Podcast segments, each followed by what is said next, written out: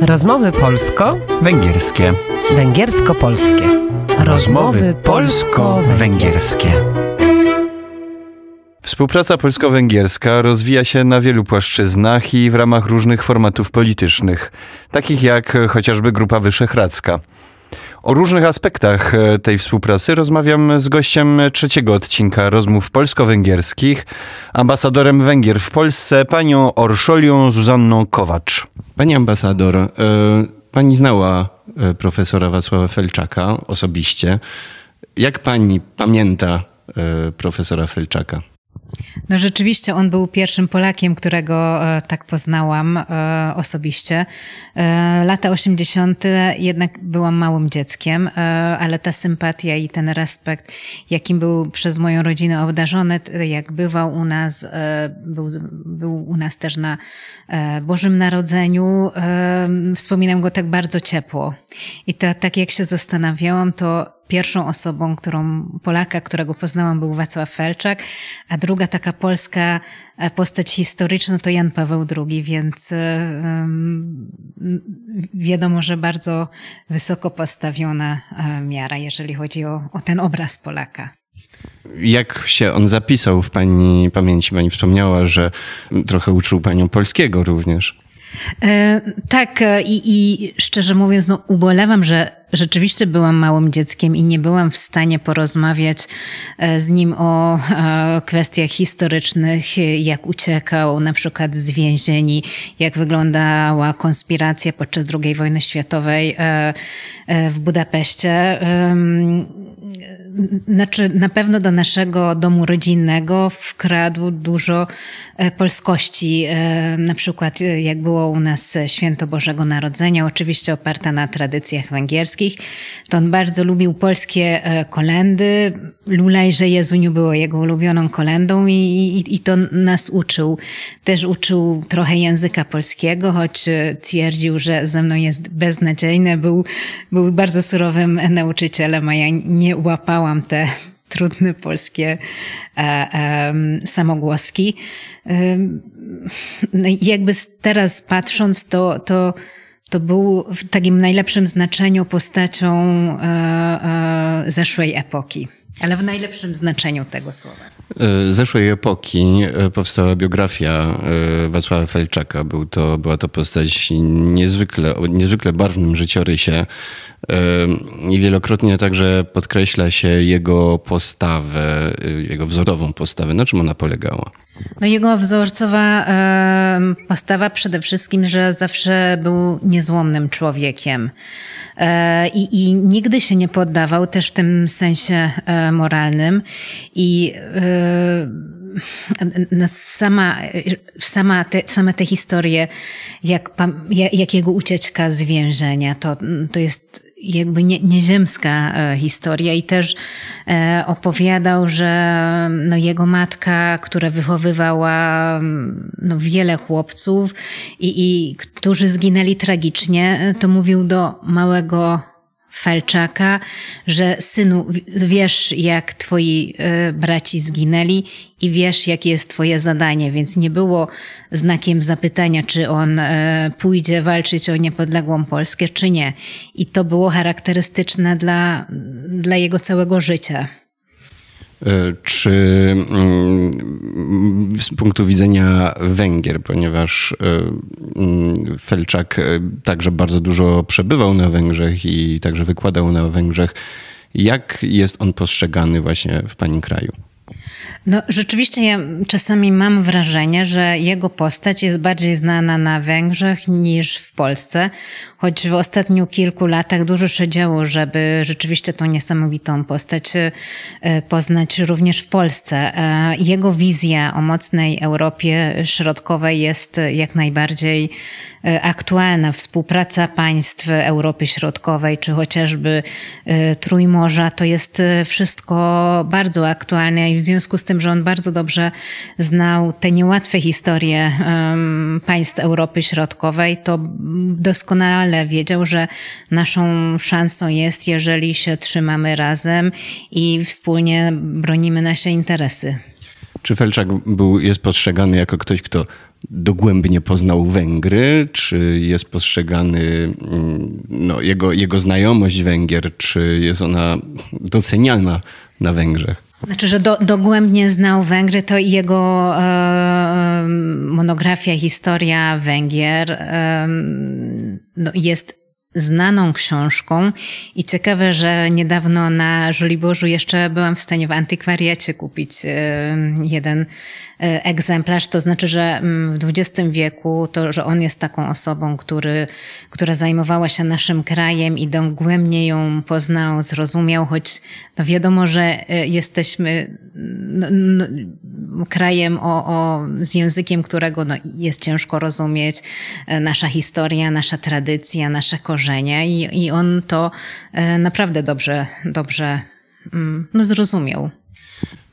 Mówi pani, że ma pani wrażenie, że Felczak jest bardziej znany nawet na Węgrzech niż w samej Polsce. Czy wynika to z jakiegoś takiego przywiązania na Węgrzech właśnie do koncepcji Europy Środkowej, czy świadomości miejsca e, Europy Środkowej ogólnie na mapie e, Europy? No, z jednej strony na pewno tak, ale z drugiej strony, że e, na Węgrzech jakby on jest przedstawicielem tej, e, tego państwa polskiego podziemnego, że on jest tym właśnie łącznikiem kuriera, kurierów e, polskich, który jest na Węgrzech rozpoznawalny, więc ta niesamowita historia Polski podczas II wojny światowej trochę przez jego postać jest znana na Węgrzech. E, no właśnie, wspomina Pani o, y, o, o, wiedzy historycznej. Jak na Węgrzech wygląda właśnie no, znajomość historyczna naszej części Europy? Znaczy ja, ja cały czas sądzę, że, e, że trzeba po prostu e, historię E, znać i zrozumieć, bo inaczej po prostu nie jesteśmy w stanie e, e, zrozumieć procesy, które teraz się, się toczą, więc na pewno byłaby potrzebna głębsza znajomość, ale są inicjatywy, które właśnie dzięki temu służą, chociażby Uniwersytet Letni imienia Wacława Felczaka, czy stypendia Europy Środkowej, więc są dobre inicjatywy, ale cały czas można jeszcze dużo więcej więcej zrobić. Co Felczak, Wacław Felczak, gdyby dzisiaj żył, jakby, co by powiedział na temat e, współpracy polsko-węgierskiej, która rozwinęła się e, od 1989 roku? Znaczy, e, Felczak na pewno patrzył na relacje polsko-węgierskie e, z perspektywy dłuższej e, i historycznej, więc na pewno by patrzył pryzmatem tysiąca lat. No na pewno, w związku z tym, że był bardzo wymagającym człowiekiem, no na pewno by ubolewał, dlaczego więcej nie zrobiliśmy, ale z drugiej strony są takie wspaniałe, oddolne inicjatywy, że, że na pewno są jakby zjawiska czy, czy konkretne plany, które dobrze zostały zrealizowane.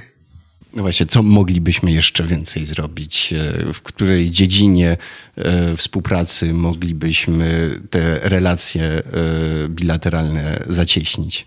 Znaczy, na pewno e, współpraca gmin, miast partnerskich jest bardzo dobrze rozwijająca się. Na pewno e, e, wymiana, współpraca między uczelniami i szkołami bardzo dobrze, dobrze działa, e, ale na pewno więcej można by zrobić, jeżeli chodzi o tą świadomość, więc na pewno można by na przykład dla studentów dużo więcej stypendiów, ale nie tylko polsko-węgierskich, ale w Europie Środkowej E, zainicjować i, i, i ja bym bardzo stawiała na współpracę młodzieżową. A jeżeli chodzi o współpracę polityczną, czy, no wiadomo, współpracujemy w wielu różnych formatach, czy, czy tutaj tak, że ta relacja może się jeszcze rozwinąć? No, e, na pewno, na pewno zawsze będziemy żyć e, w tej samej Europie Środkowej. E, I mm, przez to mamy też wspólne determinacje. I, na pewno im więcej dialogu, tym więcej zrozumienia. Mówi się często w Unii Europejskiej o tandemie francusko-niemieckim. Czy możemy powiedzieć według Pani, że jest tandem polsko-węgierski?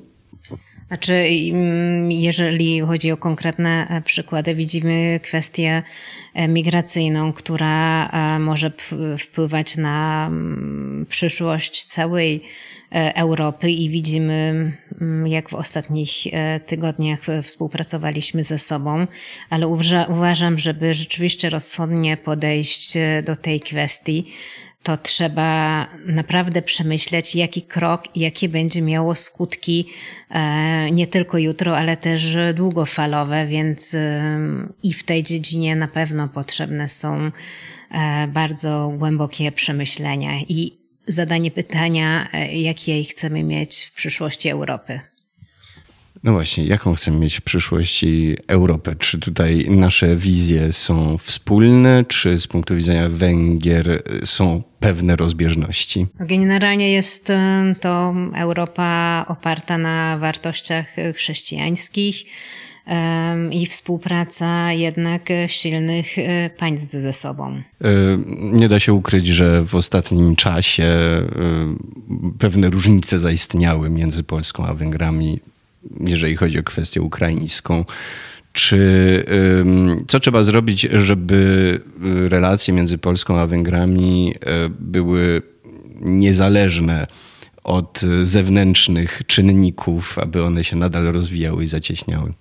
No, ciężko jest powiedzieć, że możemy wykluczyć zewnętrznych e, czynników i tym bardziej widzimy, no, jakie tragedie ludzkie e, przynosi wojnę na Ukrainie. Widzimy każdego dnia, ile e, niewinnych ludzi umiera i też widzimy, jak e, kraje sąsiadujące z Ukrainą pomagają uchodźcom z Ukrainy i uważam, że to jest nasz obowiązek pomagać potrzebującym, ale na pewno w interesie całej Europy jest, żeby nadszedł pokój i nie było mm, no, tyle tragedii ludzkich e, w sąsiednim kraju.